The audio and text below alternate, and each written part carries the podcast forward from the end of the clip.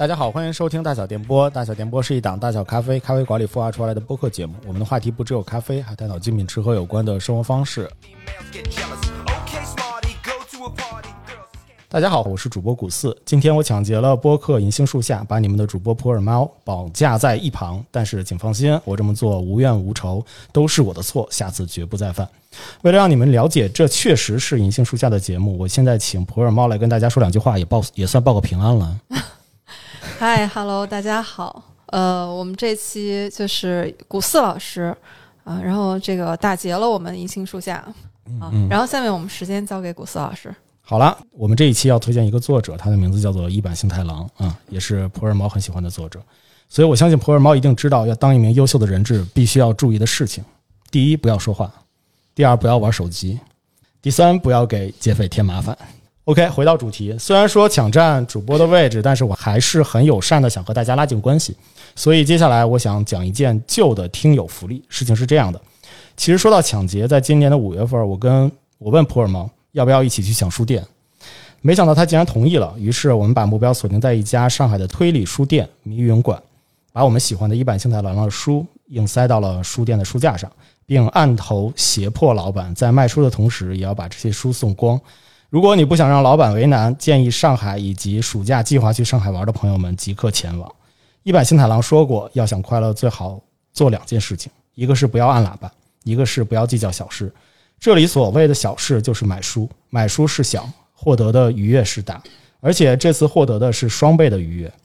讲到这里，我想大家肯定有一个疑问：两个人原来都是劫匪，但为什么古斯现在把普洱猫绑架了呢？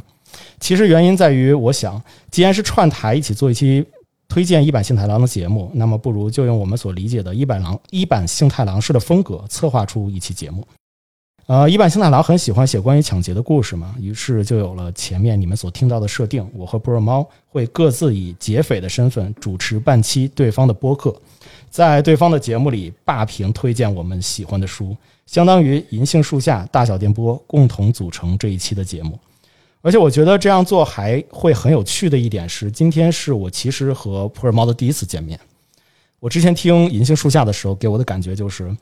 耳朵里面的。普洱猫应该是一个情绪非常丰富、有点那个多愁善感的同学，就动不动就会特别感动，然后一下子心就揪起来那种。对，就常常眼泪啊、鸡皮疙瘩跟不要钱一样，就就一下子就出来了。对，节目里面推荐的书也都特别的本格推，就你们在你们在节目里面推荐的书也都很本本格推理，就是非常的严谨，而且内容非常的扎实。文学方面的涉猎和评论都显得特别的专业，这个是也是我自己本人特别羡慕的一点。这是题外话，而且，呃，我今天要推荐的一版幸太郎，他的推理小说其实到现在还有很多人质疑他写的不是推理或者推理很弱。他的故事让你觉得就是发生在我们身边很日常的环境下会发生的事情，就好像我们像他一样好奇心再多一点，多观察一下周围的事物，有趣的想法再多一点。我们也会发现，原来一首喜欢的摇滚乐可以拯救地球。旁边挑选唱片的大叔竟然是死神。稻草人会说话。隔壁银行正在被抢劫。其实自己的老婆是一个间谍什么的。所以我想让我来主持《银杏树下》，就无厘头一点，让普洱猫老师今天能轻松一点、愉悦一点。你看，都这么长时间不说话了，多轻松。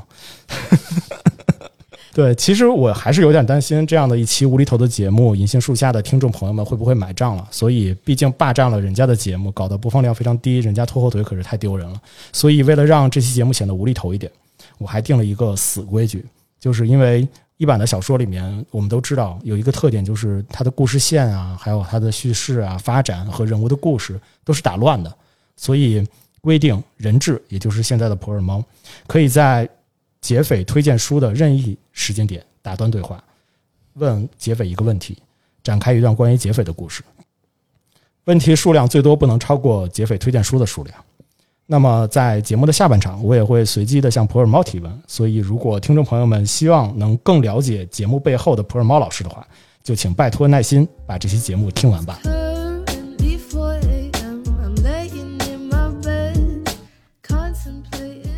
OK，那我们正式进入来，我来霸屏推书的这个这个环节。对我现在使劲眨了眨眼睛啊，嗯，就拼命暗示，哦，现在抢劫已经开始了，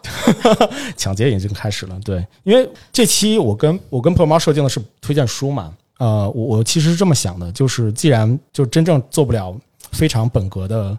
银杏树下的节目，那么就要以我自己的一个风格，然后来来去推荐我喜欢的一坂幸太郎嘛。毕竟这个是我真的从很长时间都非常喜欢的一个呃日本的一个推理小说家，并且他也给的给给了我很多的一些怎么讲一些收获吧。对，今天就不要讲感动了。对，今天就不要了。所以思前讲后，就要还是说以自己自己的风格比较擅长的方式来推荐，然后就是一个我纯粹喜欢读书的这样的一个人。虽然没有你们知识量丰富，没有你们读了那么多的书，然后把各种的作者情节都都能够串联起来，但是嗯，我还是以我自己个人的一些体会，以及我我和这个书的故事，然后来去展开我要推荐的书。我要推荐的书有六本。对，所以你可以问我的问题，呃，也也也是六个问题，没关系，你可以尽情的就脑袋一片空白，这样的话我就不用回答问题了，太好了。我要推荐的第一本书叫做《沙漠》，我也不知道我为什么头首先要推荐这一本书，但是呃，我在来的路上大概想了一下它的一个原因吧，就是嗯，现在正好是其实正好是暑假嘛，其实有很多的高考的同学们刚刚就是结束了紧张的考试，要步入大学的生活，也同样有很多的大学的朋友从大学里面进到进到社会里面来。所以对，所以像像《沙漠这》这本书，其实给我的第一个感觉其实很特别，因为我第一本不是看的《沙漠》，我第一本其实看的是呃，像《金色梦乡》，还有应该《死神惊邪度》也在前面，然后还有呃《末日愚者》这类《一兽朋克借地球》。后来我看到《沙漠》的时候，就觉得就就跳了一下，你知道吗？就是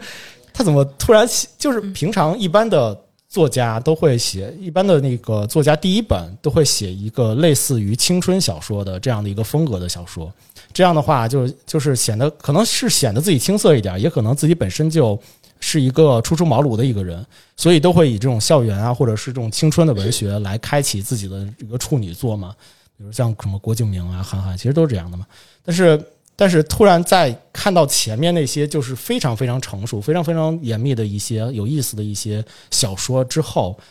突然推出了一本那个《沙漠》，但我我我我有点记不清它的那个排序是什么样子的了。但是《沙漠》其实推出来之后，给了我一个非常大的一个惊喜，就感觉像是在看一本青春文学一样。我不知道你是不是也这样觉得？对，是的，嗯、沙漠》这本小说，你会发现一版特别喜欢描写校园里面的友情，哦，对，呃，所以《沙漠》这本书我是在也是在中后期看到的，哦，我就有一种感觉，它非常像《金色梦乡》的前传。哦，我觉得就是这些大学里面，然后他们这些死党，当时他们是怎么样在一起，就玩在一起，然后当然也经历了很多事情，到毕业的时候就四散了。但是多年以后，然后在仙台因为那个事件啊、啊，然后他们又聚在一起，互相帮助，然后帮助当年的好朋友啊、然后摆脱了困境。对对对，确实，我觉得这两本书真的，如果你读过《金色梦乡》而且比较喜欢的话，强烈推荐再回来看一下《沙漠》。嗯，像沙漠的话，我当时其实工作没多长时间，所以的话就一下子把我带回到了我当时大暑大学时候大学时代的那些那些回忆里面。所以沙漠真的是，我觉得进入大学以及从大学出来的这些同同学们，其实都可以来去看一看沙漠。我真心的希望就是说，像以前我们那个年代，可能宿舍里边都会有一本村上春树的《挪威的森林》。我希望现在的这个年代，就是大家宿舍里边都可以有一本《沙漠》。对这本书为什么叫沙漠呢？其实它就是一个反差的对比，就是大学是我们人生当中的一片绿洲，而当我们毕业的时候，我们就要去步入社会了，对，就是那一片沙漠。嗯但是你会靠着当年你绿洲里的这份滋养，然后这份回忆，然后带给你勇气去走进这片沙漠。嗯所以请大家认真的对待自己的大学生活吧。对我经常也是和朋友说，如果你喜欢一满幸太郎，我们就是朋友了。真好因为在很长一段时间里面，喜欢一版是一件很孤独的事情。啊！就是当年他没有那么爆红，嗯就同时期可能我们，呃，嗯，村上春树就不用说了哈，那是持续了多少年的，嗯、这个偶像级的作家。嗯嗯、这些年就是东野圭吾，这些都不用介绍啊、嗯你只要说一些个名字，大家就会展开很多的联想啊，有很多的交流。但是一坂幸太郎在很长一段时间里面是一个很陌生的名字，对，嗯，当然这个呃，我们银杏树下的朋友也知道，我们去年呃有一期节目是聊呃聊了一坂幸太郎的金色梦乡嗯啊、就是一坂幸太郎，我们就嗯就这个作者我们就不多介绍了哈，大家可以去听那期节目啊、一个很重要的标志啊，呃，仙台，它东北。呃，日本东北大学毕业啊，嗯也就是我们敬爱的鲁迅先生的校友学弟。啊，对，在你在那期节目里边，其实也有详细的介绍，然后和安全出口一起，是吧？对，金色梦乡，因为我们已经呃做了做过一期节目了，所以今天我们就不展开去推荐了哈，大家可以去，也可以去参考一下那一期。对，这是我推荐的第一本书，叫做《沙漠》。嗯，第二本书我我其实有推荐，叫做《一首小夜曲》。啊，嗯，我不知道猫老师就不知呃知不知道，就是呃，一首小夜曲其实是他最开始的时候写给他很喜欢的一个摇滚乐手，就是叫做齐藤一和呃齐藤和义，对他和他的第一篇叫一首小小的那那个那那篇的一个小故事，其实是写给他的这个很喜欢的一个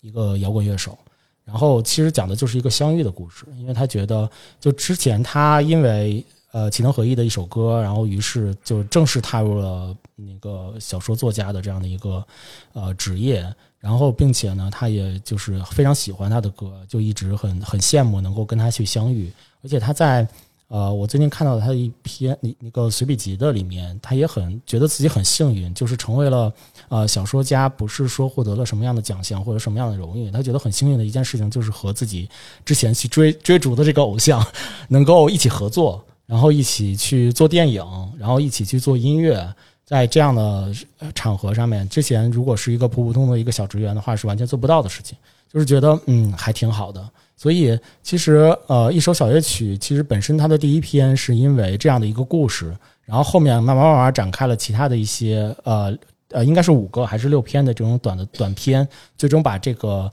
呃邂逅关于邂逅的这个点，然后去串联了起来。我觉得就是，其实整个的这本小说，我看下来的话，就觉得很很温柔，就是就特别像五月天的那个温柔，就就很温柔的一个一一本小说。只要是一版的小说和音乐的关系一直都很紧密。啊就大家都说，你如果读一版的小说，最好旁边放的 BGM 就是 Beatles 啊，然后啊鲍勃迪伦，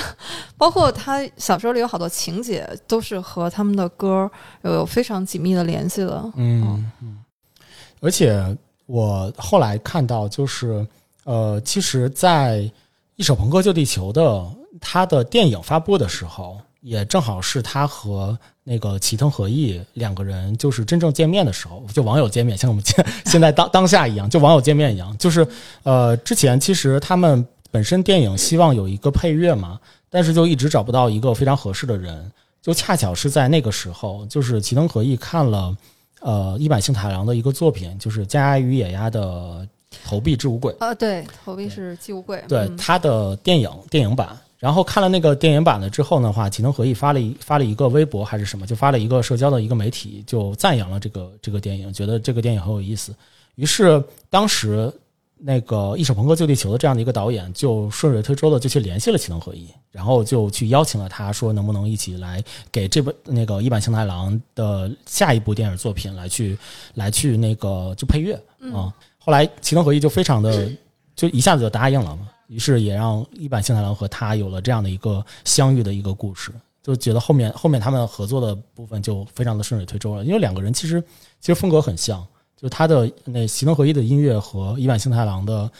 小说，其实从风格上面来讲的话，就都有一点无厘头，然后都有点非就是嗯青春热血的那样的一个感觉，所以两个人就后面有非常非常多的一个合作，这也是一个嗯。就一首朋克救地球，包括一首小夜曲，都是他们在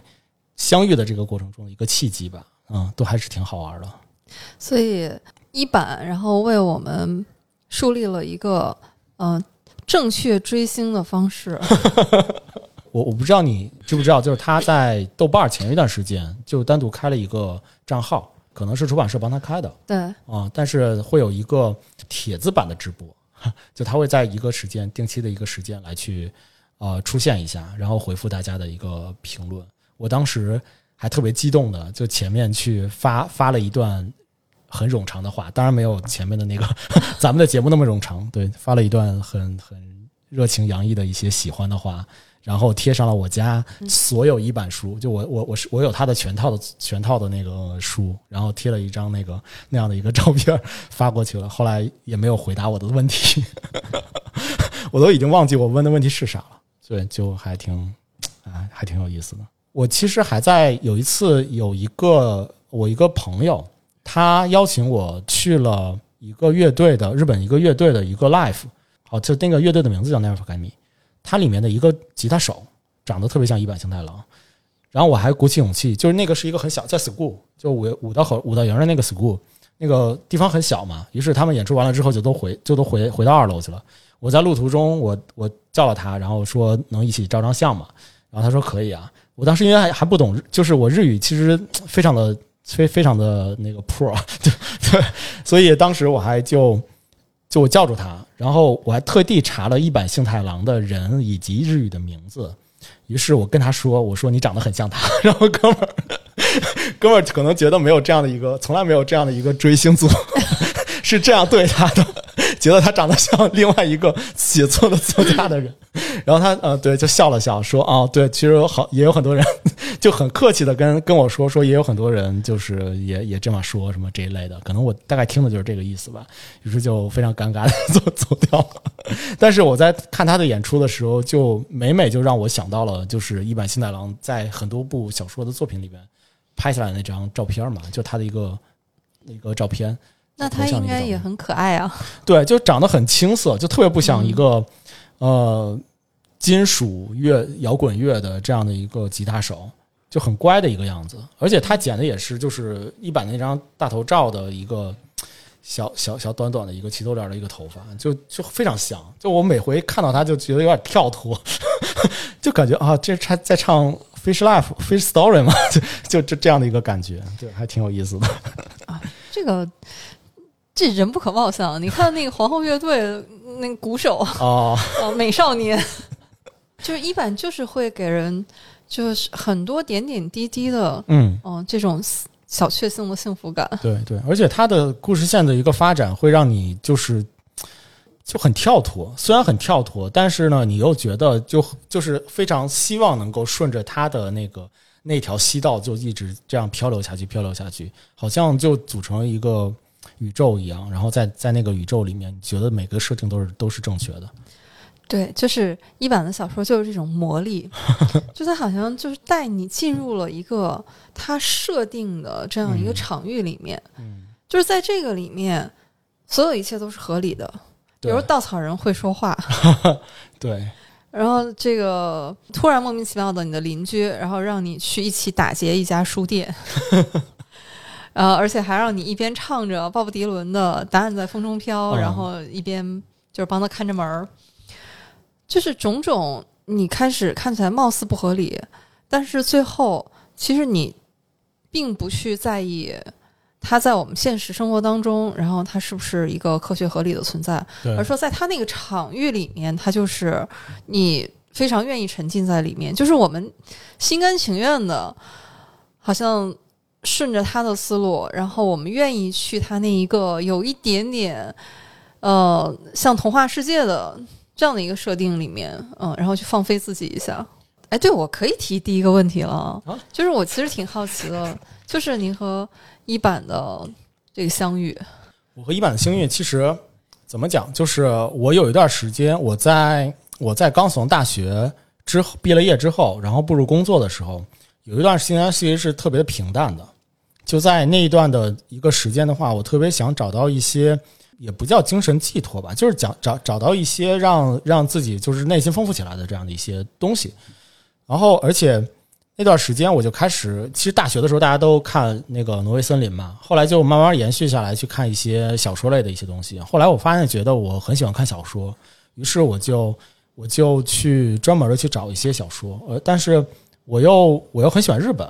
所以我就开始往那个日本的那种小说文学上面去偏。当时我其实同步在看，呃，像村上春树、东野圭吾、乙一，还有一坂幸太郎，还有一些杂七杂八的，就什么宫部美雪，还有。还有，对对对，还有一些，还有一些什么？就那会儿其实出了很多，但是头部的可能都是村上春树，嗯，而且东野圭吾其实呃呼声也很高。但是我在看这些人的时候，我会做一些比较，就是呃，我当时的那个状态，我是觉得就是村上春树是那种就产量太高了，就完全追不上的那种人，而且而且我喜欢他的都是前面的一些。前面的一些书，像《冷酷仙境》啊，还有一些那个呃别的一些书，但是呃后面的像东野圭吾呢，就是前两本很出色，就就《白夜行》和呃《嫌疑 X 嫌疑 X 现身》，对，就那两本很出色。然后后面可能我忘了是哪部作品了，让我就是突然突然就弃坑了 的那样的一个感觉，嗯，及时止损，对，及就及时止损了。之后我我自己感觉下来的话，我很喜欢一坂幸太郎以及乙一。但是乙一的问题是在于，不是乙一不是问题，乙一是一个非常好的作家。乙一的风格，对乙一的风格是在于，就是他写的会相对超现实一点，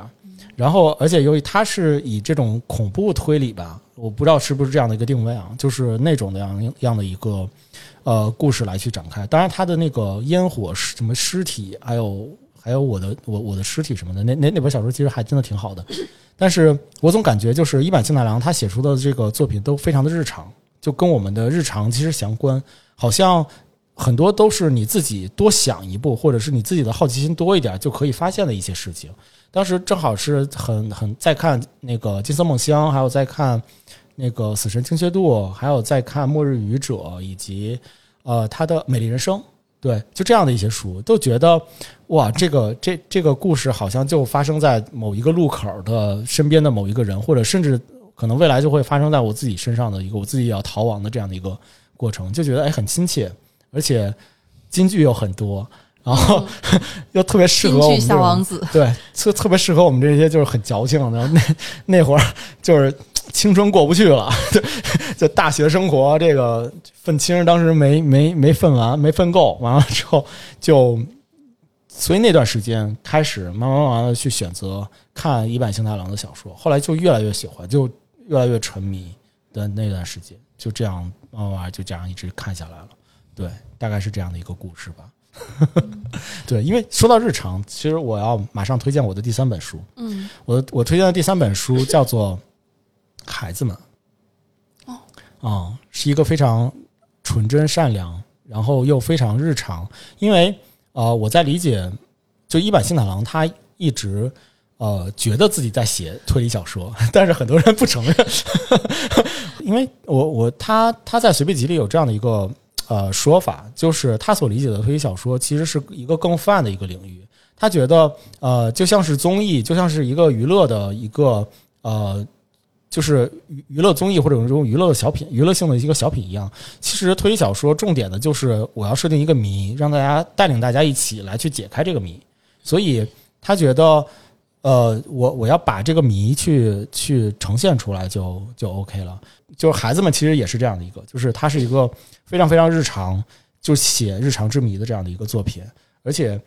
怎么讲，就是这这这部作品其实非常的有少年感。我记得在你和安全出口的那一期节目里面，其实你有谈到，就是一版的它的有一个风格，就是它有那个就是小孩子的那样的一些好奇心，而且他又有那种少少年的这样的一种激情、热血、热血在里面。就这个是他的一个风格。我觉得在这样的一个风格的里面的话，像孩子们这样一个这个作品是在那里面是丰充足、非常充足的一个体体现，而且。就好像大家都都怀念就小时候或者怀念怀念这种青春的一个过程一样，就是还挺好的。我第一次读他的小说的时候啊，因为是在新兴出版社的午夜文库里。啊，然后买了他的书，就是第一本是《余生节假期》，然后读完那本书我非常喜欢啊，是是那本书让我认识了一版。哦，但是呢，我读完以后我说这这为什么放在午夜文库里，他拿就是推理在哪里？对，应该早 C 晚 A 的那个早 C。呃，就是那个呃，但是悬念还是有的，包括它整个四个故事，然后最后串起来，其实是一个完整的闭环，然后是有悬念在里面的。嗯。但是这个读多了以后，其实我就发现啊，不重要。对，嗯我就完全可以发现，就是呃，喜欢就是可以双标的，就是在伊婉这里，就是啊，它是不是推理不重要嗯，啊，合不合逻辑这都不重要，对，真的就是整个这个风格我喜欢啊。当然，对一些其他作家，然后我们就会觉得说，嗯，这个太不本格了啊，没有什么推理的成分在里面啊，然后这个不喜欢，然后最后发现。哎呀，其实我们最后的落点都是喜欢和不喜欢。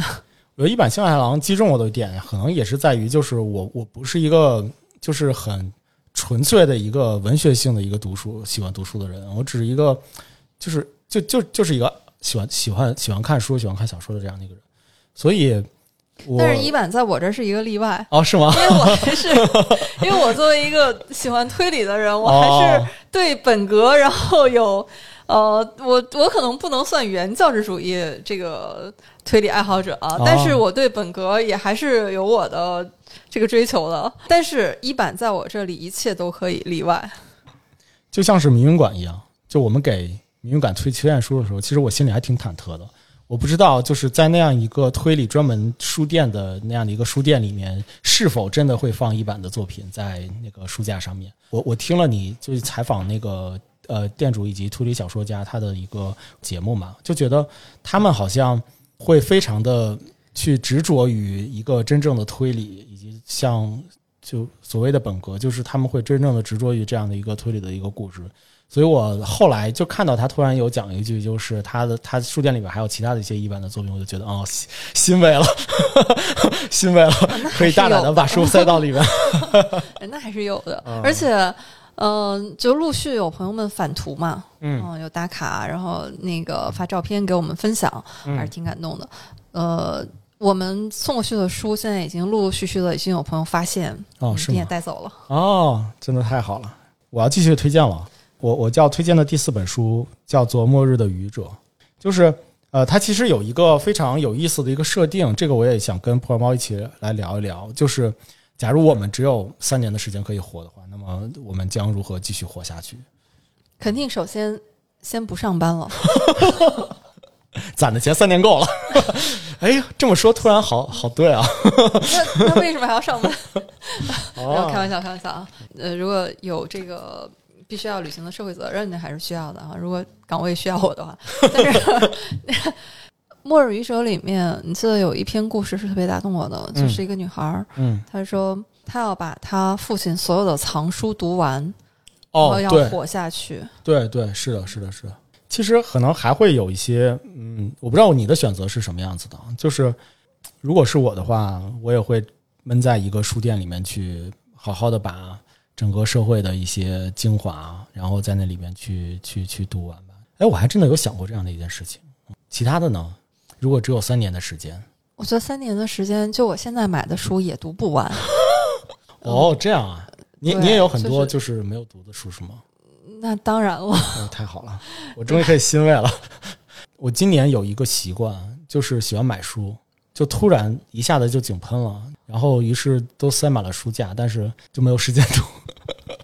我还一直很焦虑、很惭愧这件事情。我觉得如果只有三年的话，就说你读万卷书，行万里路嘛。嗯，哦，然后还有很多组合的大好河山都还没有去过，是，也很想去看一看。呃，而且读书和旅行这件事情，它一定是有非常强的相关性的。嗯就书里面写的东西，你有的时候是真的要去实地去看过、去体验的。嗯反过来，然后再来印证这个书里面写的内容。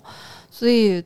啊、假如真的只有三年的话，我觉得一边走一边读，当然可、呃、有条件的话，在一边录播客吧。哦，这样的话，三年也不太够 我以。为再喝点酒呢，跟李白似的，一边走一边读，再喝点酒，嗯就好了。没有，我可以喝大小咖啡的咖啡。哎呦哎呦，大小咖啡没有在别的地儿开，嗯，带着带着咖啡包，然后对对，就嗯，然后也可以带着茶嘛。就因为如果是，我觉得都是需要环境的。比如说你到呃那些山清水秀的地方，你就会想喝我们的中国茶了。嗯啊，然后但是如果是去一些人文古迹的地方的话，可以喝点咖啡。就是三年的时间不太够用吧？当然这还还有就是你和家人的呃，当然还有就是你和家人朋友的相处啊，对，嗯，和大家相聚的时间。对，这个故事里面有一版写的一句话，就是这个世界要怎样与我无关，身边的人和当下的时间才是我们要关心的事情。我觉得这篇小说，这部小说吧，就它可能更多的是要告诉大家，就是要活在当下，就是要关注当下的这些身边的人和事情，然后在剩下的三年的这个时间里面，好好的去珍惜身边的人。所以，嗯，我其实我们前段时间疫情嘛。就那段时间，其实大家都还是挺挺恐慌的，就感觉好像铺天盖地的都有一些世界末日的一些消息啊、论点啊什么的。就类似的消息，可能在二零一二之前，可能还就就大概是那样的一个时间。现在过了十年之后，然后又开始冒出来了。就是嗯，所所以所以，我觉得就是看一看一版他的如何的去解答这三年的时间应该怎么过。好好的去看看这本小说，还是挺有意义的一件事情，而且自己会获得很多的一些，我觉得是收获吧。就是关心当下的事儿，其实是一个大家都理解的事情，大家都懂的事情。但是真真正正的在一版新太郎里面小说的一个设定，它的剧情里面各个人物他们的一些选择，我觉得是一版他呃精心的去策划以及精心的去考虑设计过的。那这些东西其实，嗯，会非常的治愈人，以及会非常的能够让大家能够感受到，就是呃，有一些自己的一些理解和自己的一些想法。呃，还有一件事情，就是在他的随笔集里有写有写了这样的一个小的事情，就是他很喜欢他他虽然呃就是在写小说的时候，其实他很少去听音乐，虽然他在小说里面推荐了很多音乐，在他在写小说的时候，其实很少去听。呃，但是他很喜欢，就是在写完一本小说了之后，给那个完结的那一部作品，然后去配上一些配乐，就想想想一些配乐配到里面。后来他他在说到《末日语者》的这篇那个这部小说的时候，他他是这样这样推荐的，就是他他推荐了一个日本的一个摇滚的乐队，叫叫 Analog Fish，他其中有一部作品叫做《黑夜骑士》，然后这部作品里面的其中的有一句话，他觉得非常的契合像《末日语者》的这样的一个设定。就是这最后一句话其实很短，就是世界还没有结束，就告诉大家世界世界还没有远远没有结束。虽然只有三年的时间，大家都知道那个 deadline，但是这三年的时间，这些日子还都是你要每天踏踏实实的要去过的。你要见的人，你要发生的一些事情，都还是在每一天的里面来去承载的。我要推荐的第五部作品啊，这个我太我可太喜欢了。这部作品叫做《哦爸爸们》，后来这个跟那孩子们遥相呼应是吧？对，而且。呃，在市面上有两版他的这个作品，然后第二版的话就把这个门去掉了，就是《欧爸爸》。呃，在第一版的时候其实是《欧爸爸们》这个标题。我当时这这个故事其实还挺好玩的，就一个高中的生高高中生，然后就各种篮球打得好啊，学习也非常好啊，而且还有人追，而且麻将也打得好，就感觉跟沙漠里面出来的人一样。对，同样是沙漠里边的一个角色里边，而且。而且你你看这些故事的时候，就感觉我们那会儿有有一个台湾的组合叫做无印良品，嗯，对他他们有一个歌叫做《身边》，我不知道你有没有看过他的那个 MV，就是唱着那个身边的歌，然后看着那个 MV，你就感觉就跟。这个欧巴爸们里面设定的这个 这个人，他所会的这些技能是一样的，就是每一个男生都希望的那样的一些呃优秀的品质，在这个小孩的这个高中生的身上都体现了。然而是为什么呢？就是因为他有四个爸爸，对，就很很有意思的一样一个设定。就作为作为一个男生，就觉得还挺挺挺酷的一件事情。而且那四个爸爸都有不同的才艺，然后都能够从不同的角度。来去帮你分析问题，来去帮你解决问题，有的就特别大条，就有的呢就就是在在一边，就虽然很虽虽然话很冲，但是还是很默默的关心你。有的人会给你很实际的一些帮助，就是不同的爸爸会给你不同样的一些有意思的一个设定。我就觉得哦，好像四个还真的挺挺四个爸爸还真的挺有意思的，而且从。一版新太郎的角度来讲讲 的话，其实奥爸爸们其实对他来说是一个呃写作风格的这样的一个转变。他在奥爸爸们的作品之前，大部分的一些作品，比如说《奥德邦的祈祷祈祈祷》是他的第一部作品嘛，然后后面的像那个呃《美丽人生》啊，像《重力小丑》啊这些，《加牙与牙》《投币是置物柜》这些，包括到沙漠为止这些的作品，其实都是以我想写什么我就来去写，就从一个初出茅庐的一个作家，然后坚定着自己的一个想法，对于推理小说的一个理解来去写的这样的一个一些故事。然后，但是在欧爸爸们开始再去写这部作品的时候，其实他自己呃开始有一个小小的一个转变，而且从风格上面其实也有一些小小的一个转变。一个转变呢，就是说他自己的一个转变，一个是说他可能会更像更更面向他的读者一些，然后呢会去呃采纳读者的一些反馈的一些意见。来组成自己的一个架故事的一个架构的一个设定。另外，从文学风格上面来讲的话，他之前非常喜欢的两个作家，可能你比较熟悉，一个是大江健三郎，一个是北方贤三，这两个人。然后这两个人其实一个是偏那种硬汉侦探的一个非常非常非常古典的一个古典派的一个推理小说，然后还有一个呢，就是大江健三郎其实是会偏文学性，他希望能够把这两个人的风格。结合在一起，变成他自己的一个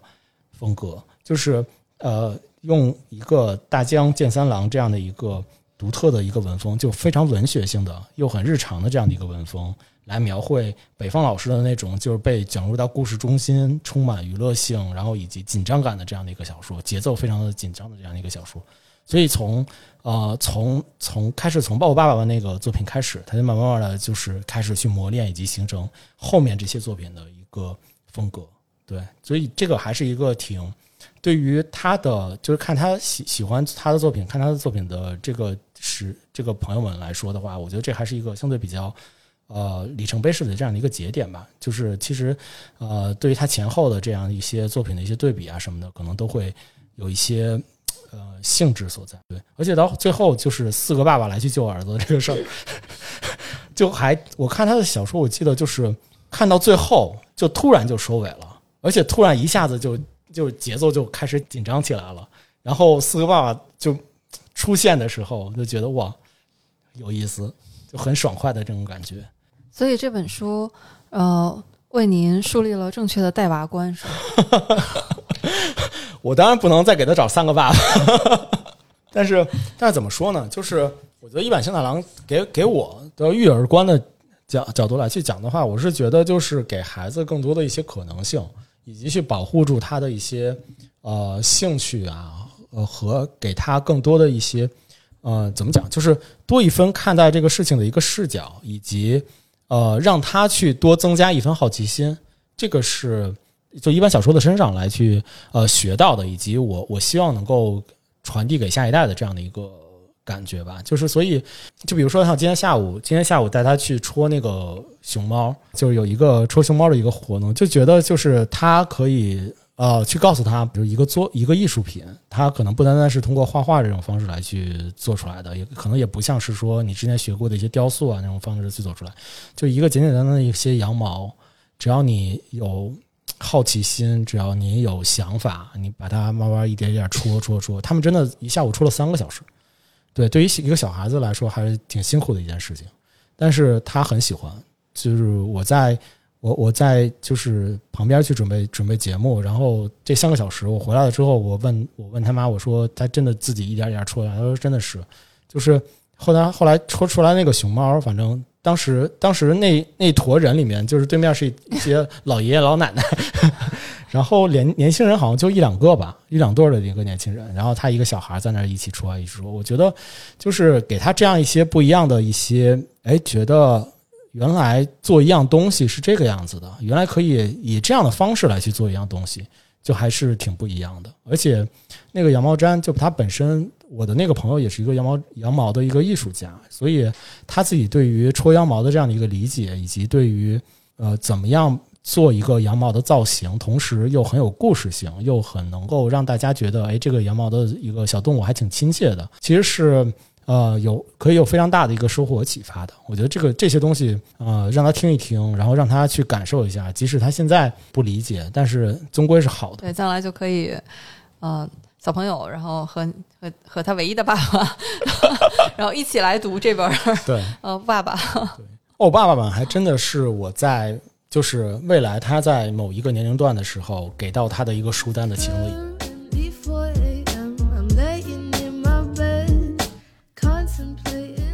OK，我要我要接下来去推荐第六本书了。第六本小说是《重力小丑》。这个其实有很多的播客其实有推荐过，嗯，但是我对于《重力小小丑》的一个理解是在于，我当时在看这部作品的时候，那段时间正好是我所在的那个公司。有一个同事，那个同事跟我长得巨像，就是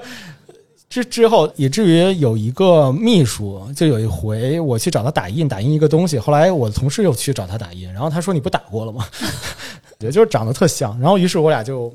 就玩笑说自自己是就是表兄弟嘛，就是同异父异母多年异父异母的表兄弟的那样的一个感觉，后来。后来就是呃，慢慢的就是大家在工作中可能都多多少少都会一些遇到一些压力和迷茫嘛，于是他就他就辞职了。但同样在我的团队的里面，就是后来我又喜欢很喜欢去送书，在那段时间，就是我跟他在共同经历就公司的一些呃状况的时候，以及公司的一些压力的时候，我正好在看《重力小手》的这本书，让我一下子就是《重力小手》本身它的一个设定就是一个兄弟俩嘛，嗯，然后同样叫 Spring 的两个两个兄弟。一个泉水，一个叫春的两个兄弟，他们两个人，然后同时弟弟又同样遇到了人生的一些问题，以及包括自己家庭的问题，以及包括他自己的一些问题。然而，全家都好像在有意无意的在。呃，帮助他，然后帮助他去排解，帮助他去坚定，就是多给他一些信信心吧。我是觉得，就给他一些更多的一些信心，以及说，呃，帮助他慢慢的去消散他对于家家庭、他对于自己的那些疑问的那样的一个过程。所以，其实一下子在看书的那个过程中，其实我就有点带入我跟我的那个同事了。然后，同时我们俩在共同经历一些困难的时候，我就其实有有一些感触在里面。于是，当他提出到离职的时候的话，我就非常笃定的，就是把这这本小说就是送给他，就是因为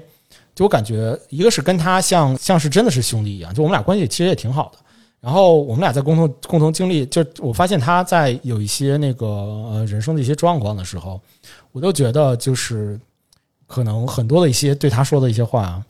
都在重力小手的里面，其实有一些体现。然后就希望他能够。看到这些东西的时候，就能够有一些自己的一些启发和想法。我也并不是说要想要去安慰他，或者是想要去呃告诉他接下来的路要怎么走。但是，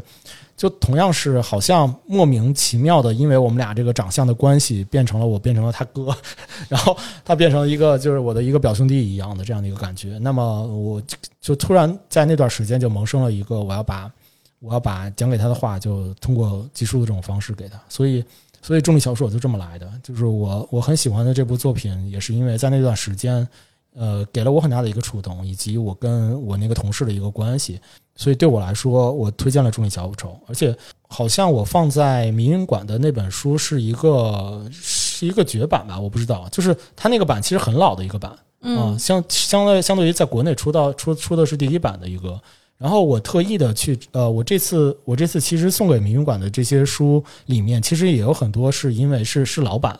是呃，我我也找找了一段时间吧，算是，就是因为我还是希望能够呃让大家发现的时候，或者是给到大家的时候，或者是推荐给大家的时候，还是那种就是我当时看到他的那个样子的那种感觉，所以我会单独的去找那一版。然后来给给别，因为我我觉得好像很多书有的书再版，比如说他好像换了一个出版社再版的话，可能他的译者可能他的封面的设计对对会有一些变化，但是我还是希望说能够保留我原来就是给我触动的那那些样子的那些书，嗯嗯，然后放到放到民馆里面让大家去发现，这样的话大家可能拿到的时候就真真正正是好像跟我的这个故事其实有关，有一些共鸣，我们可以一起 high five 一下的，对，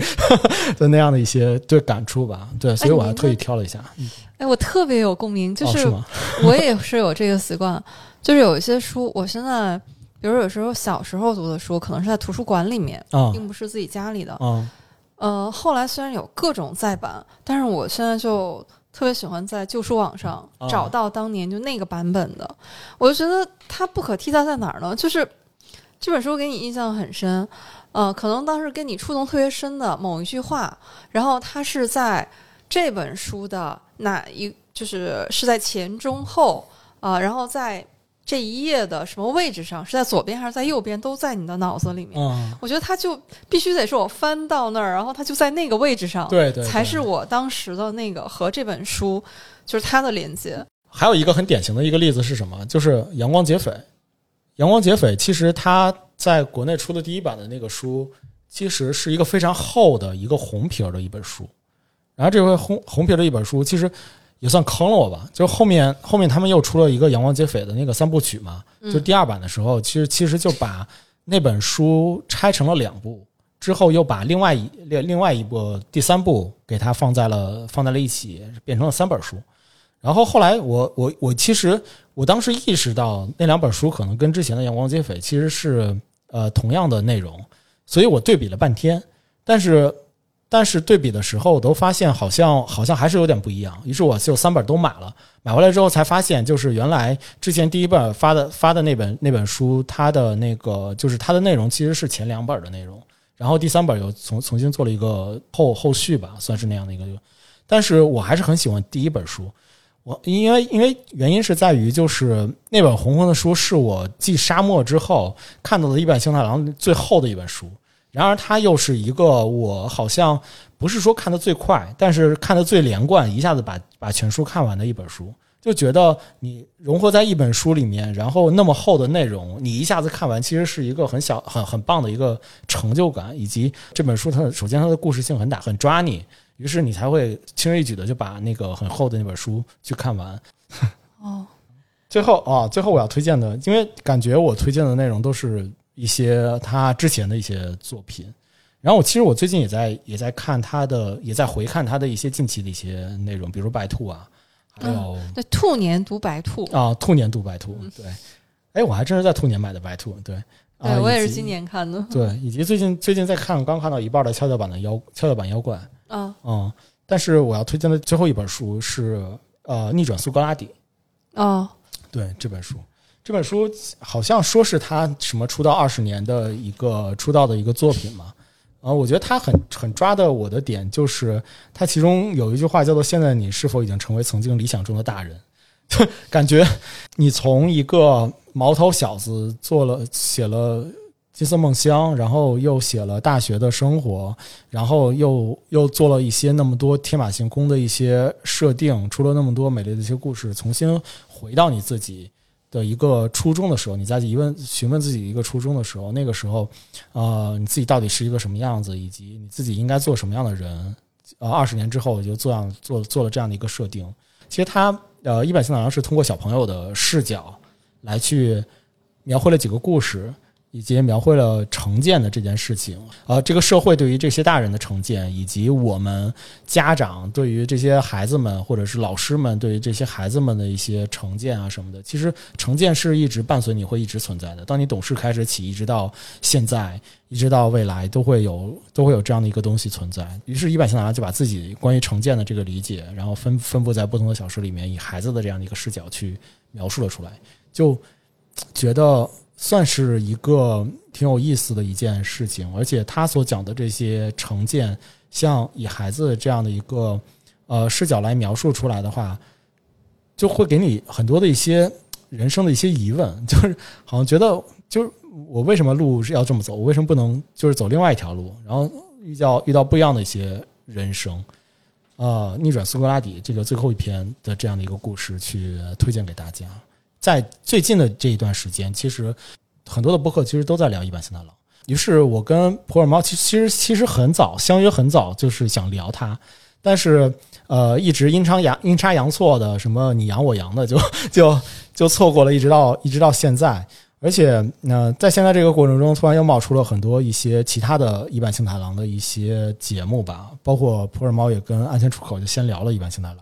但我总觉得我还是想聊它，原因是在于我非常非常喜欢它，以及很很希望能够在节目里面去推荐它，同时呢，正好哎抓到了。银杏树下这个一个聊书的博客，就不像是我们大小电波天天聊什么吃喝呀、什么的，什么咖啡啊、什么那个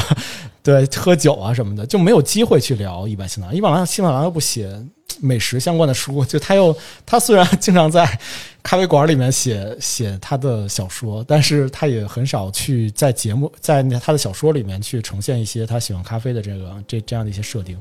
Currently 4 a.m. I'm laying in my bed, contemplating everything, everything I've ever 那接下来由我来推荐一些一版新海洋的书。其实嗯刚才古斯老师说他很激动，我也很激动，因为一版就好像是一个密码一样。我经常说，如果你也喜欢一版，那我们就是朋友了。嗯就好像它代表了某一种大家共同喜欢或者认可的东西啊。至于是什么，有一些些的不可言说啊。这个随着我们推荐的书，可能大家可以感受一下啊。对我第一次读一版的书是新兴出版社午夜文库，哦呃，里面有一本《余生皆假期》。哦，我开始真的看到这个书的名字就被吸引了，就不想干活了。多么向往啊！对，呃，然后我们的京剧小王子啊，当然在这个书里面贡献了很多这个撩拨我们打工人心弦的，比如说这句：“每次遇到讨厌的事，我就会想起假期。”嗯就是一版的书，它都有一个这个开头就非常吸引你的设定，比如说这本书的开头上来第一句话就是：“其实老爸我有外遇了。”就是首先是这句话，还有就是这个句式，就是现在很多都人都喜欢说什么什么我啊如何如何，嗯啊，这个就是在一版的书里面你会经常看到这种句式。对，然后呢，你再往下看，就发现这一家三口，啊、是父母，呃，当时就是已经离婚了，然后还有一个读高中生女生，然后他们呢一家三口马上就要搬家，这个时候就是每个人都要贡献一个自己的秘密，老爸嗯就贡献了他有外遇这个秘密，然后母女两个说：“你这也不是秘密啊，不然我们为什么要搬家？” 哦。然后这个时候，但是他这个故事里面的母亲，然后就是呃很从容、很淡定，也没有就是去哭闹，就跟自己的女儿说：“那现在轮到你了，你来说一个我们不知道的秘密。”然后女儿哎也很无语，说：“那好吧，我坦白一下，我那年跟同学出去玩儿啊、我跟你们说是去同学家，实际上我是我们是出去过夜，然后我是和一个男孩子一起。”啊然后父母说：“你这也不是秘密啊，我们早就知道了，早就猜到了，是不是那个男生？然后还我还见过他，就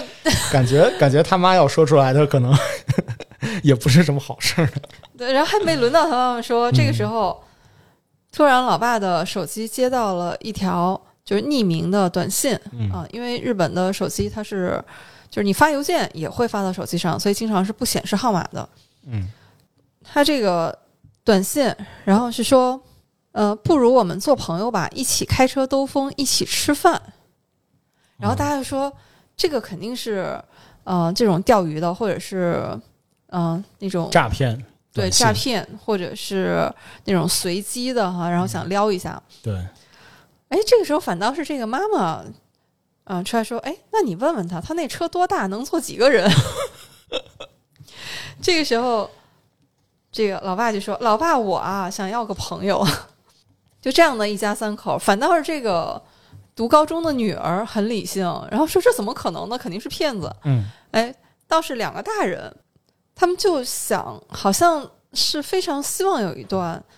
呃，跳开自己这种日常人生的奇遇，所以就真的给这个短信回了，说我们做朋友吧。我是个四十七岁的男人，我妻子今年四十五岁，女儿十六岁，我们能一起做朋友吗？然后这个时候，一家人就在想，对方肯定会可能破口大骂哈，结果没想到那个人就真的过来接他们了。哦一家人就坐上了这个发短信来的这个冈田先生的车，然后出去兜风去了。非常多的没有想到，然后于是就发展出了这样的一个剧情。对，它里面其实每一章，然后是一个相对独立的故事，嗯，但是到最后一章的时候，你会发现，就像何老师说的，哎，他们都串起来了，原来都是有原因的，是因为这个冈田先生，然后是一个社团里面的人啊，然后他还有一个搭档叫沟口，他们两个都想摆脱这个社团，但是冈田先生呢被灭口了，啊，这个沟口先生就一直想为他报仇。就是这个沟口先生，嗯然后他就有很多精心的设计，然后最后他就成功的让他们的社团老大，然后掉进了这个陷阱当中啊，啊。所以到最后一章的时候，其实你的心是悬起来的，因为对方可是一个仅凭藏在这个袜子里的一个刀片儿，然后就徒手干掉了五个人的社团老大呀。哦，我想起来了，对，后来这个社团老大纠正了他们一下，说，呃，这个不，说说不是这样的啦。说哦，那是不是这段是传闻？他说不是五个人，是六个人。但是这个社团老大说，其实那个冈田先生并没有死，啊、只是说他不想干了。那我这个老大不要面子的吗？嗯，然后所以呢，我就跟他说，你就这个隐居起来就可以了。但是是不是这样呢？那沟口先生肯定不相信嘛。他就说啊，其实呃，你可以印证嘛，就是又回到我们故事最开始的那一家三口，说其实你现在看到有一个你喜欢的美食网站。啊，然后这个网站上就是那个更新的人，就是那一家三口里的那个女儿，啊，说实际上，呃，真正操作人是那个冈田先生，但是你说这个谁会相信呢？对吧？他说没关系，你可以印证一下，看看你给他发短信，看他会不会回你。嗯，所以整个就是很多线索呢，最后又会，就他们之间都是有很多联系的。对，所以最后到底怎么样呢？嗯，所以大家要去看书，啊留一个悬念。《羽生机假期》这一本，其实就像你刚才说的，就是那个父母轻易的相信这个劫匪一样。我觉得像一坂幸太郎，他在自己的作品的里面，其实总会传达个传达着一些声音，就这个声音就是你要相信别人，看嘛，就像是那个呃金色梦乡一样。就是他好像就所，就是他即使那样的一个困难，即即使逃亡那样的困难，但但是总有最后的一样武器，就是要相信别人。对，所以其实对于一坂幸太郎还来说，就我们我们总觉得就是接到短信之后，好像看到这个东西就是诈骗，然后这个事情就结束了。然而在他的设定里面，父母回了这个短信，于是开启了之后的一个之后的一些故事的一些情景，好像都是顺理成章的，就是因为一般有这样的一个设定。是的，所以你看他的这本书里面，然后也是金句频出，比如说，呃，要是你快乐了，那就不叫工作了。所以为什么一版的书它总是就是经常能够戳中你，就总有一款戳中你。总有一款戳对，中比。如说所谓人生最重要的就是距离感啊。而且他的书里面，你经常觉得文风是那种非常散淡的，对，他这里面的人呢，可能也是这种非主流的。你看这一上来就是就非常散漫的人。对，哦，但是你读到最后，他都会给你一种温暖的力量。就是我读完这本，我就记住了一坂幸太郎这个作者。啊，我还记得当时跟书友交流，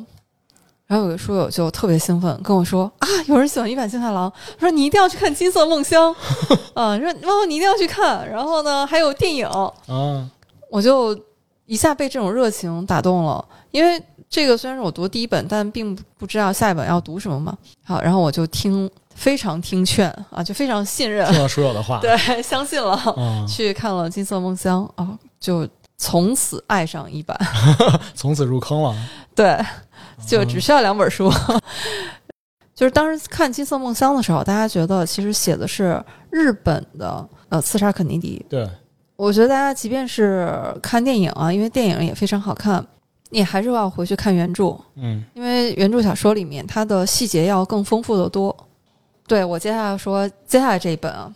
就是《家鸭与野鸭的投币式寄物柜》。刚才其实 谷老师也反复的 Q 到了这一本，但这本我真的太喜欢了。嗯、这个绝对是在一版的书里面是排名前三的。把神明关起来就可以为所欲为了。对，就是它的这个设定，为什么？就是它这个书名，呃，你是一直要到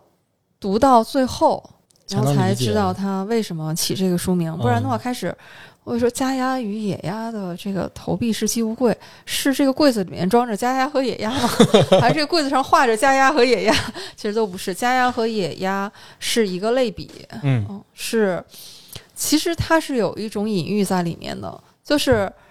呃，一个你本土文化的人和一个外来文化的人，就像家鸭和野鸭一样，就是你看起来很相似，可能大家都是亚洲人，嗯，但是精神内核里面有很多东西是不一样的。文化层面是不一样的。对，所以他是用了这样的一个类比，啊，也是这本书里面的两个好朋友啊，他们机缘巧合的，一个是日本人，日本人然后一个是不丹人，嗯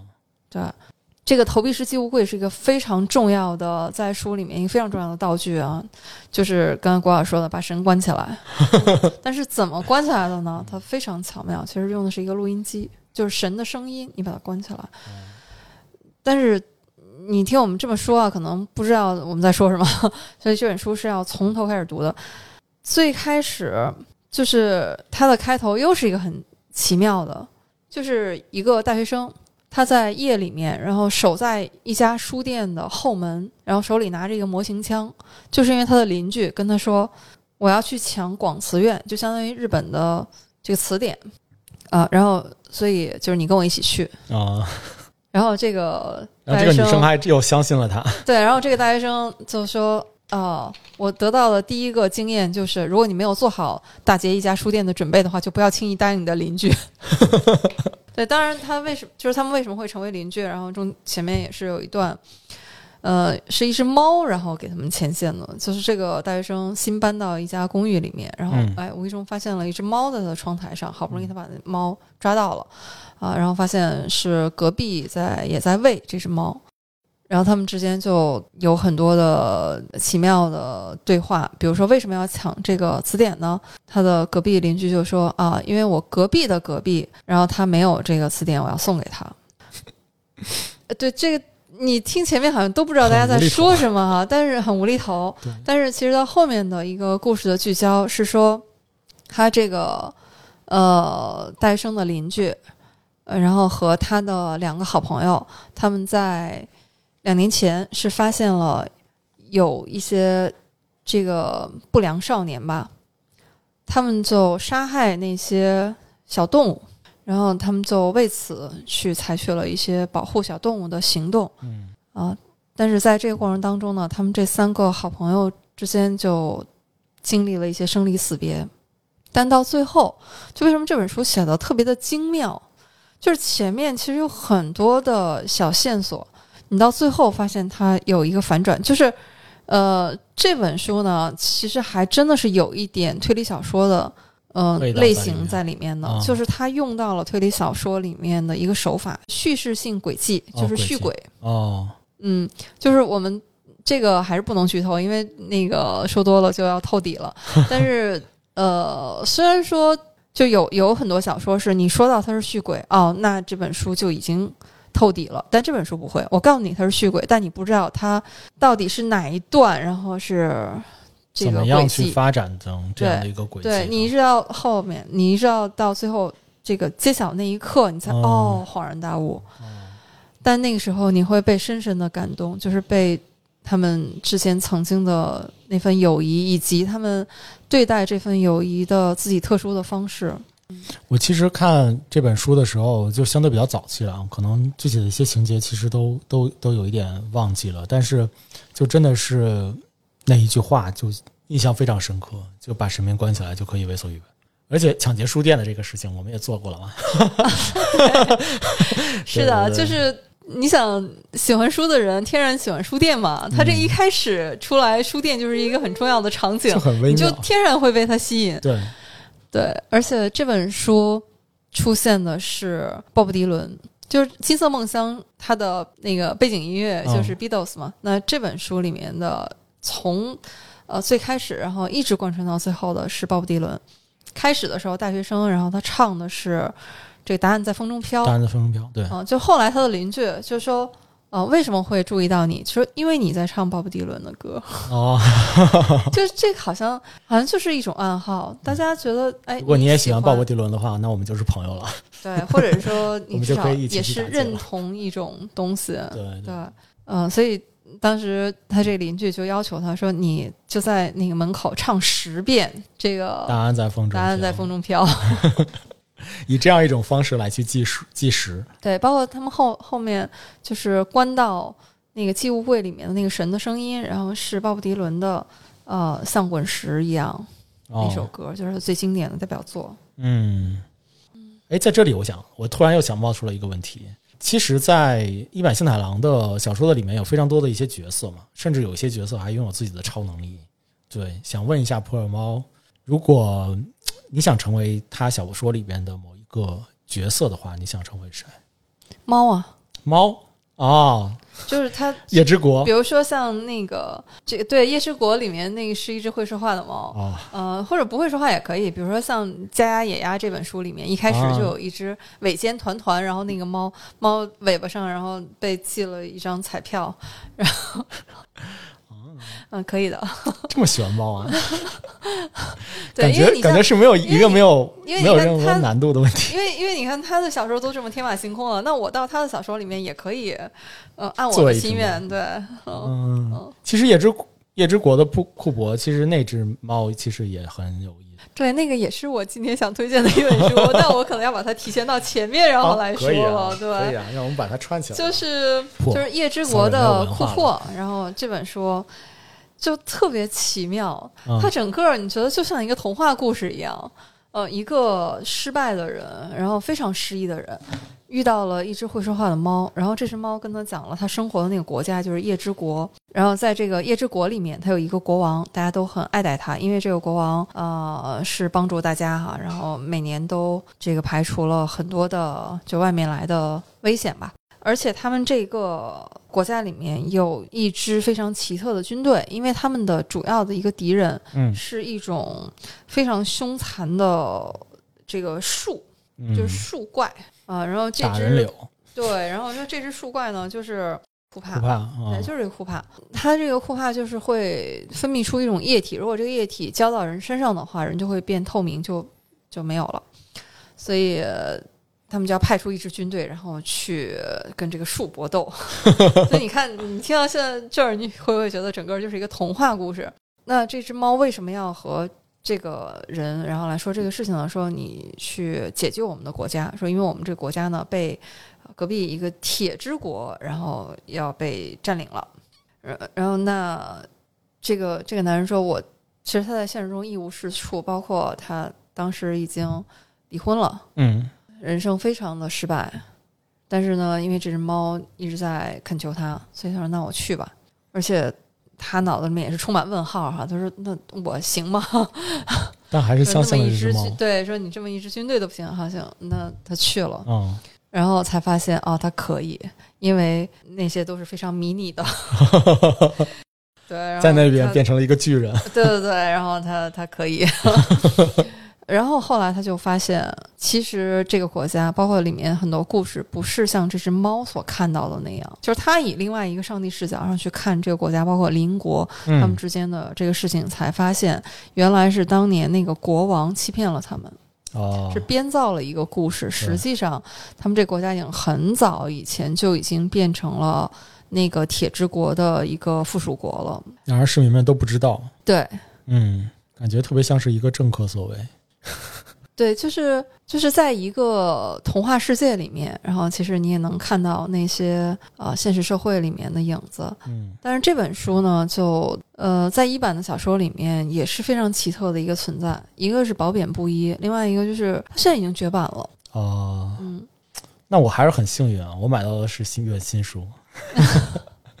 对，而且这个这个书我记得好像是他第一个以以非人类的个物种动物也好，或者是什么也好，就第一个以这样的一个角色，然后来去作为一个线索，然后来去来去描绘的。而且我在看这本书的时候，就就感觉特别像哈利波特，就就对吧？而且那只猫又特别像海格，就是那个麦格教，那麦格不是变成了一只猫吗？所以就特别像是麦格来，然后见到哈利波特说那个你其实是一个巫师，然后我们一起去霍格沃茨吧，就那样的一种感觉。而且你你看，就是哈利波特，包括赫敏，其实，在小说里面的一个设定也是一个就是外来的一个一一个人，因为本身赫敏是麻瓜家庭去去培养养大的嘛，虽然他自己知道自己是巫师，哈利波特是完全不知道自己是巫师，在直到在收到来信的时候才知道，所以他他们进到那个哈利波特，呃，就就进进到霍沃霍沃茨的时候，就是有很多的一些呃，在巫师里面的一些潜潜规则，或者是这个社会的一些设定什么的，其实他们都觉得无所谓，甚至像伏地魔，就是大家都都不不敢说他的名字，但是哈利波特就就很直接的就就能够把这个这些名字说出来，就这这样的一些东西，我就潜移默化的就在夜之国的库帕的这样的一个故事的里面，感觉哎，好像有意思的一些故事。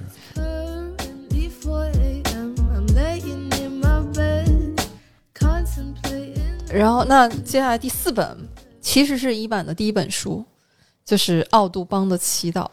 这本书在我整个读一版的顺序来说，它是呃偏后面的。哦就我是前面看了很多他的作品，然后再回来看这本书，有一种追根溯源的感觉。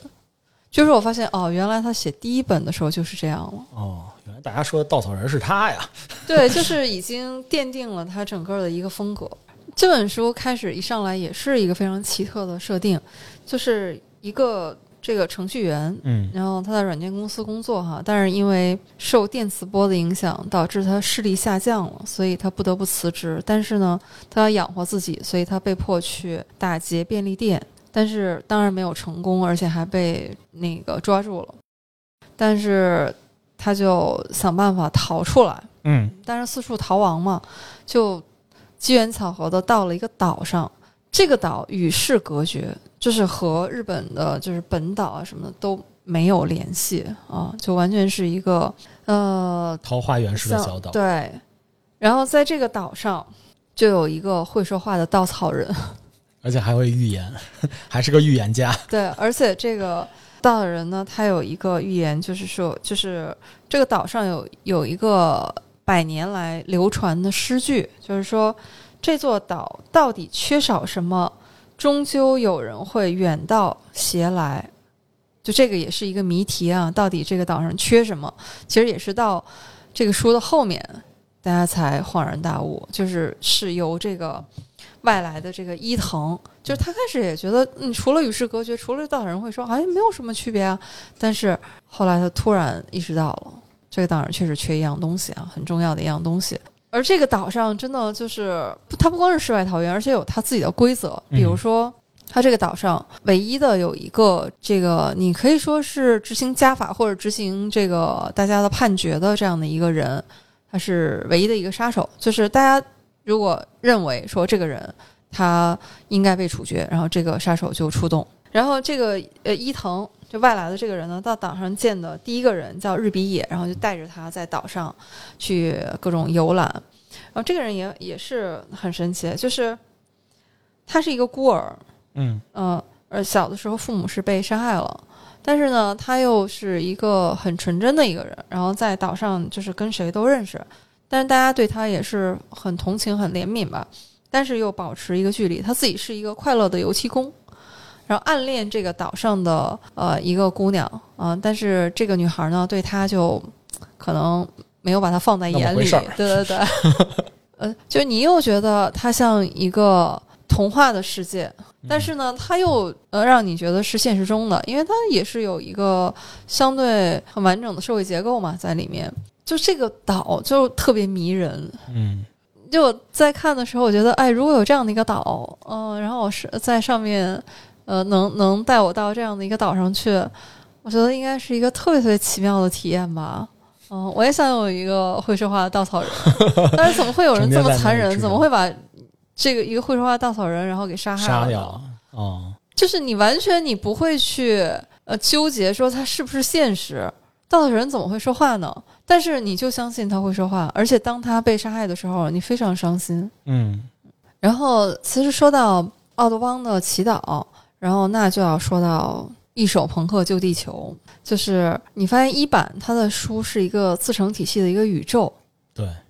然后在一手朋克救地球第一个故事里面，你发现奥杜邦的祈祷里面，这个男主角就是我们说的那个程序员，就出现在了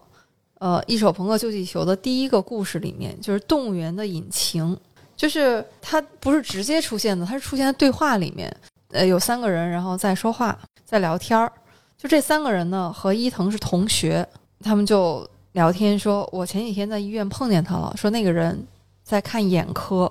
说嗯哟他怎么了？他说呃没有，说那个人经常把一句话放在嘴边，说人性之恶就是人与动物的全部区别，因为他们是动物园的引擎嘛。他这个故事就是呃一个市长被暗杀了，然后这个凶手在在逃，有三个这个大学的好朋友，就晚上就约在动物园见面啊，然后他们在这个由动物园和这个一个案件引发的联系，嗯但是他们在聊天的时候就聊起了他们共同的好朋友啊，啊。那你看和奥德邦葬礼呃不是呃和奥德邦的祈祷就呼应上了同样，做了这个有有因为有演技，就是那个伊藤，哦，我觉得就是那个人，因为他就是在那个软件公司工作，嗯然后眼睛出了问题，然后辞职了。嗯，对，就是哦，原来这个故事是这样它会有呼应，就是呃一版的书迷朋友们，然后特别喜欢去梳理。这些就是他千丝万缕的联系，有人真的梳理了一个特别详细的，就是呃觉得这个书里面出现的人物，对。这都是一个乐此不疲的一个书友的小的癖好。对，感觉像我们 call back 到那个就是提刚才提到的《哈利波特》一样嘛，就为什么像 J.K. 罗琳后面他写了七部书之后，他还可以再继续到继继续继续描述下去，还可以出那个神奇动物在哪里？就因为就是他其实在在写那些故事的时候，感觉哎这个时候出现了这样的一个角色，那我可以以这样的一个角色为契机，再去展开另外一另外的一个故事。像邓布利多也可以走他的前传或者什么的，所以好像就是我觉得像本身就喜欢写故事的这样的一些作家，其实他们在写完一个故事的时候，他们都觉得哎，好像好像心有余悸，就好好像觉得写没有写够一样。我同样可以从另外一个角色的角度来去展开另外一的一样的一样故事，而且好像一坂幸太郎他的一个人物的设定，你你看起来像是提前规划好的。就是这个人的角色是一个工程师，那他就可能未来在后面的一些其他的故事里面，他同样是以一个工程师的身份来去存在，然后同样以以工程师的这样的一些呃能力，或者是以他的这些，就是以他的这个故事线，然后来发展成一个新的故事，但他的职业同样是一个工程师，同样是一个有远级的一个工程师这样一个角色。很奇妙的这个，很奇妙很奇妙嗯，书和书之间啊这样的联系，所以这个是呃一首朋克救地球。然后刚才其实郭老师已经提到了，就是嗯白兔，哦，白兔，对呃兔年读白兔嘛，因为这个是我今年在。过年的时候，我说过年有七天，然后我要读七本书，当时做了一个计划，我说看看能不能读完。其中我就列了《白兔》这本书，因为这本书在一版的创作里面是很新的书，对，我觉得在这本书里面，你能明显的感觉到他就是一个非常成熟的作家，把他之前很多那种精巧的结构，然后他都运用到了这本书里面。不变的就是上来非常抓人，嗯，就是突然发现，呃，主角之一吧，他叫兔田嘛，名字也带个兔字，嗯他是在一家专门绑架人的公司里上班的。对，就是大家觉得说，嗯，这不是犯罪吗？对，但是他就觉得自己就只是个打工人，嗯他每天就只负责把这个绑架到的人质，然后送到一个地方，就像这个运送货物一样。流水线里边的对，一然后送到那儿，然后。他就可以下班了。嗯他就一直觉得这样的工作又安稳，然后呢又啊、非常的稳定，嗯就是一个打工人的心态。而且一下班这个事情就跟我没有关系了。嗯然后他有一个非常幸福的小家庭和自己的妻子，然后两个人这个非常恩爱和甜蜜。啊但是他平静的生活就突然在这一天被打破了。突然发现回到家里面，太太不不在家，对嗯，然后怎么也联系不上，这时候非常不安。呃，突然他就接到了消息，然后说你老婆这个被我们绑架了，好像真的有一种报应不爽的感觉啊。但是嗯并不是这样，因为他这个时候就是想尽办法说我要去救我的太太，嗯因为他确实很爱他的这个妻子。这这是第一个开头，然后第二个故事呢又是很神奇，就是在一个这个别墅里面，然后就发现这个一家人然后被绑架了，嗯、是有母子两个，然后被绑架了。嗯当时这个被绑架的时候，这个母子母子俩就是有一句哀叹啊，然后也是特别扎心。他说：“我们明明已经为了不给别人添麻烦而循规蹈矩的活着，明明已经为了不引人注目而只行走在阴暗中，却仍旧处处倒霉。为什么会这样？我们到底做错了什么？” 对，就是就刚才我们说的一个打工人心态的哈，一个嗯、呃就这样的一个小职员吧，嗯虽然他从事的是一个其实并不是呃阳光下的职业，呃、还有就是循规蹈矩的母子，就他们为什么会遭遇这样的事情？就这个时候，读者的整个心都会被吊起来了。然后你就继续往下读，你肯定会想啊，那他的妻子会不会被救啊？这对母子会不会得到这个解救啊？嗯警方会怎么处理啊？包括警绑匪那边会是啊、出什么大招啊？嗯，尤其是你看到他的妻子在里面就受到很多折磨嘛，你非常气愤。但是就是他就是各种反转，对然后后来又发现说这不是真的母子，对对。装出来的，对，就是另有隐后来发现是情，打劫的地点都不一样。对，然后就就白兔，我觉得它是和一版呃刚才我们聊的那几本都不太一样，就是它的节奏其实还挺快的，对，你就会被整个的这个节奏，然后就带着往下读。呃，但是里面不变的是一版的那种温情，就是他在整本书里面，然后都在致敬《悲惨世界》，然后他哦们都在交流，就是啊、呃对《悲惨世界》的一些看法，包括里面其实最后也有一点点，就是比如说里面有一个很重要的人物，可能你要和《悲惨世界》里的人去对应的话，就是那个沙威警官嘛，嗯你觉得还是有一些呼应的。就是刚才在我们上一趴啊，嗯郭老师其实是提到了整个社会的规则。那在这本书里面也是对这个做了一个反思。他就说，人类是一个群居的动物，对遵守规则、对遵守规则这件事儿特别敏感。就是规则肯定是会剥夺你个人的自由的，但是规则又是给人非常强烈的就稳定的这种安全感。嗯所以这就是一个悖论，就是可能你想破坏规则，但是你又一定会被，就是从小到大你就会被被这个谆谆教诲说不要破坏规则，所以规则也是对于人性来说其实是一个悖论。所以这本又是一本阅读体验很奇特的一本书，嗯，我觉得这本书也是特别适合拍成电影。嗯嗯，而且它是我久违的就重新找回到一版的那种叙事风格的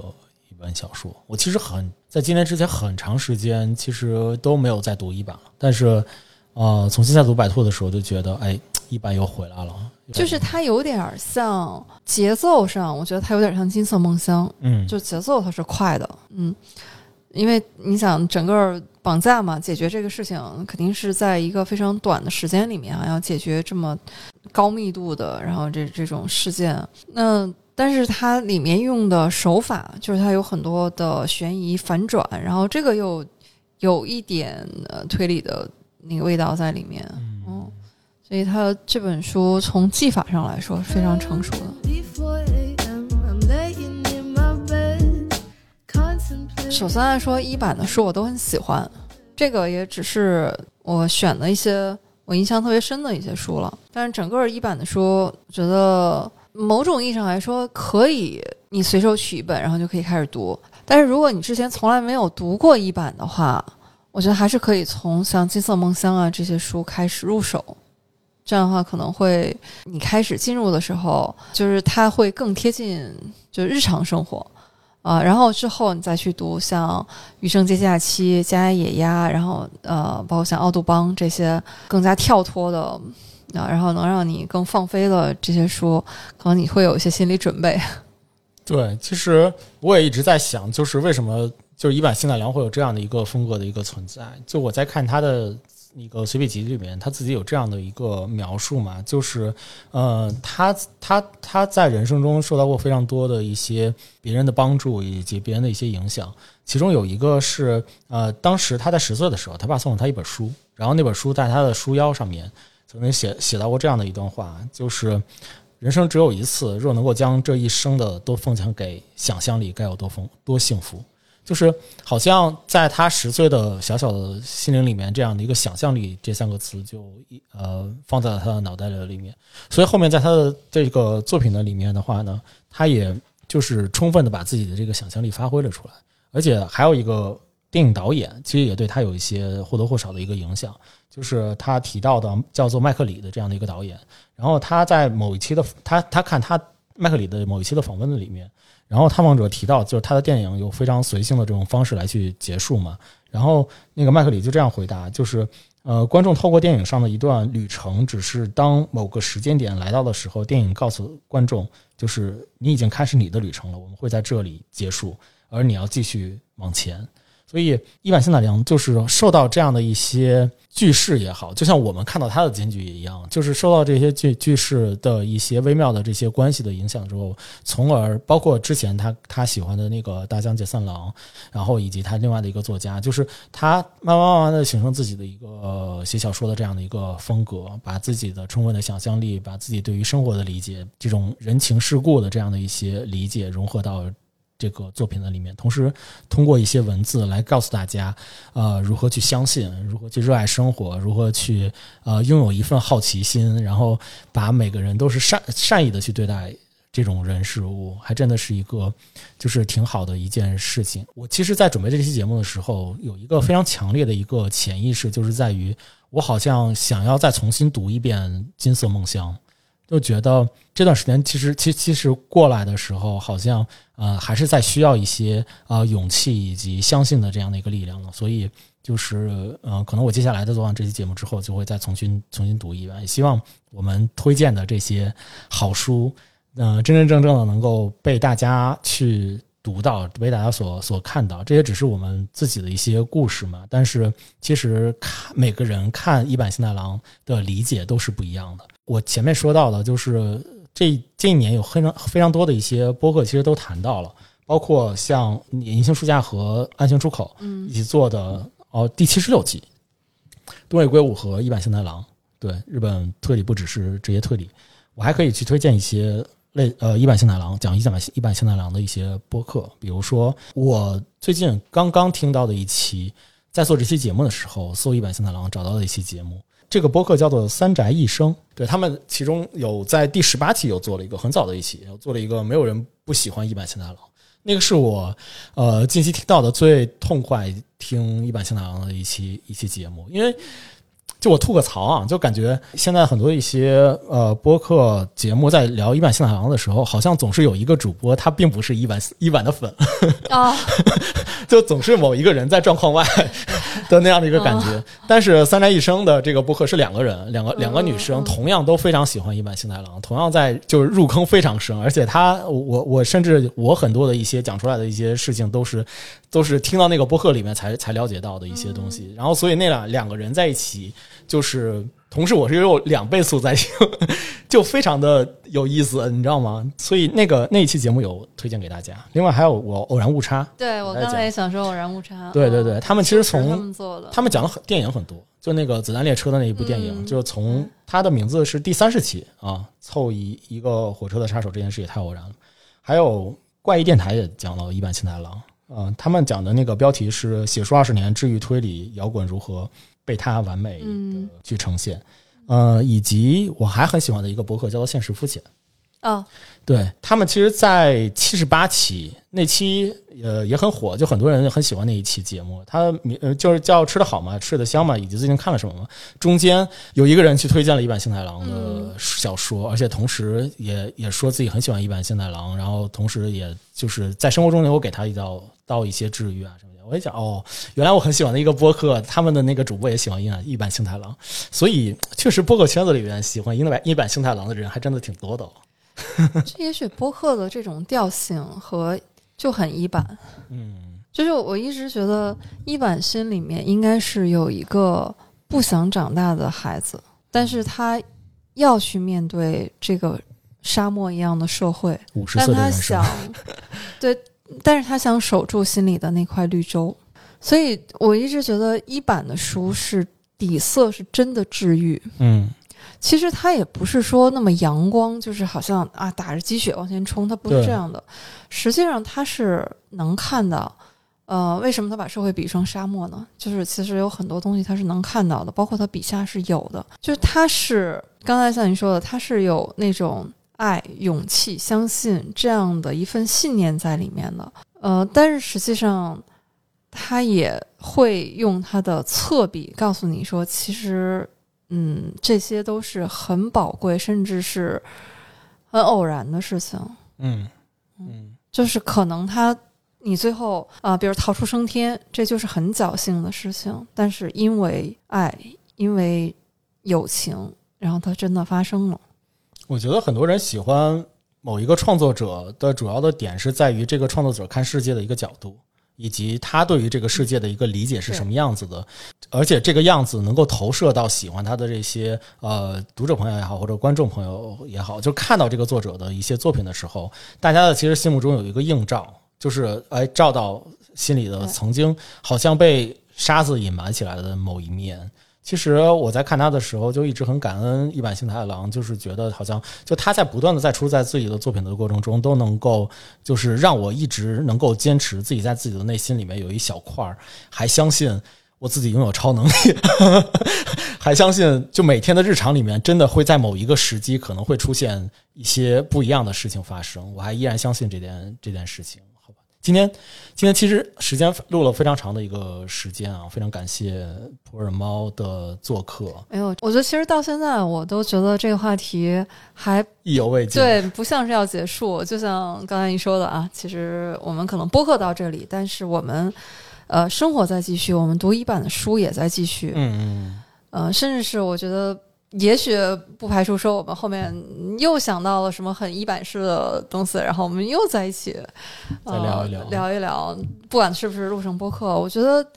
就很奇妙。当你共同喜欢一位作家，而且是真的很喜欢，读了很多他的书以后，你发现一定是有大家共同认同的一些底层的东西在里面。所以，就像一版，刚才你也说到，那这个社会就是这个样子。但其实是你选择用什么样的角度去看它。我们为什么会被这位作家所吸引？那一定是他某种意义上代表了我们希望自己看这个社会、看这个世界的一种眼光。对，而且是唤起了。就是有些时候，我们可能在我们自己所面对的一些生活当中的时候，可能把我们自己内心的一些真实的希望的一些东西，其实隐埋掉了，或者是好像遗忘掉了。但是他真正把这个事情给唤重新唤起来了。我觉得是一个，反正给我的感觉真的是这样。对，对，所以就是每次遇到讨厌的事，你就可以去读一版的书。是的，请尽快去读一版的书。希望希望呃，听到我们这期节目的听众朋友们也能够呃入坑一版幸太郎，也非常的感恩普洱猫能够在呃就是身体抱恙的这个 情况下，能够跟我聊这么长的一个时间。对，最后最后说个小小的一段一段话吧，我觉得就是也。大家共勉，也寄予给大家，就是无论生活怎样，无论这个世界怎样，我们都唯一要拿在手中的就是相信别人，好吧？那今天这期串台的节目就到这里，感谢大家的收听，呃，欢迎大家多多的支持银杏树下啊，对，带小电波，下周三见，拜拜。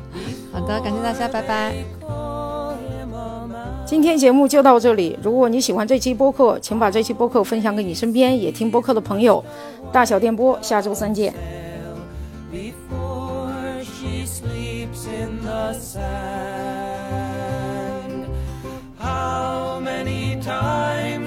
The cannonballs fly before they're forever.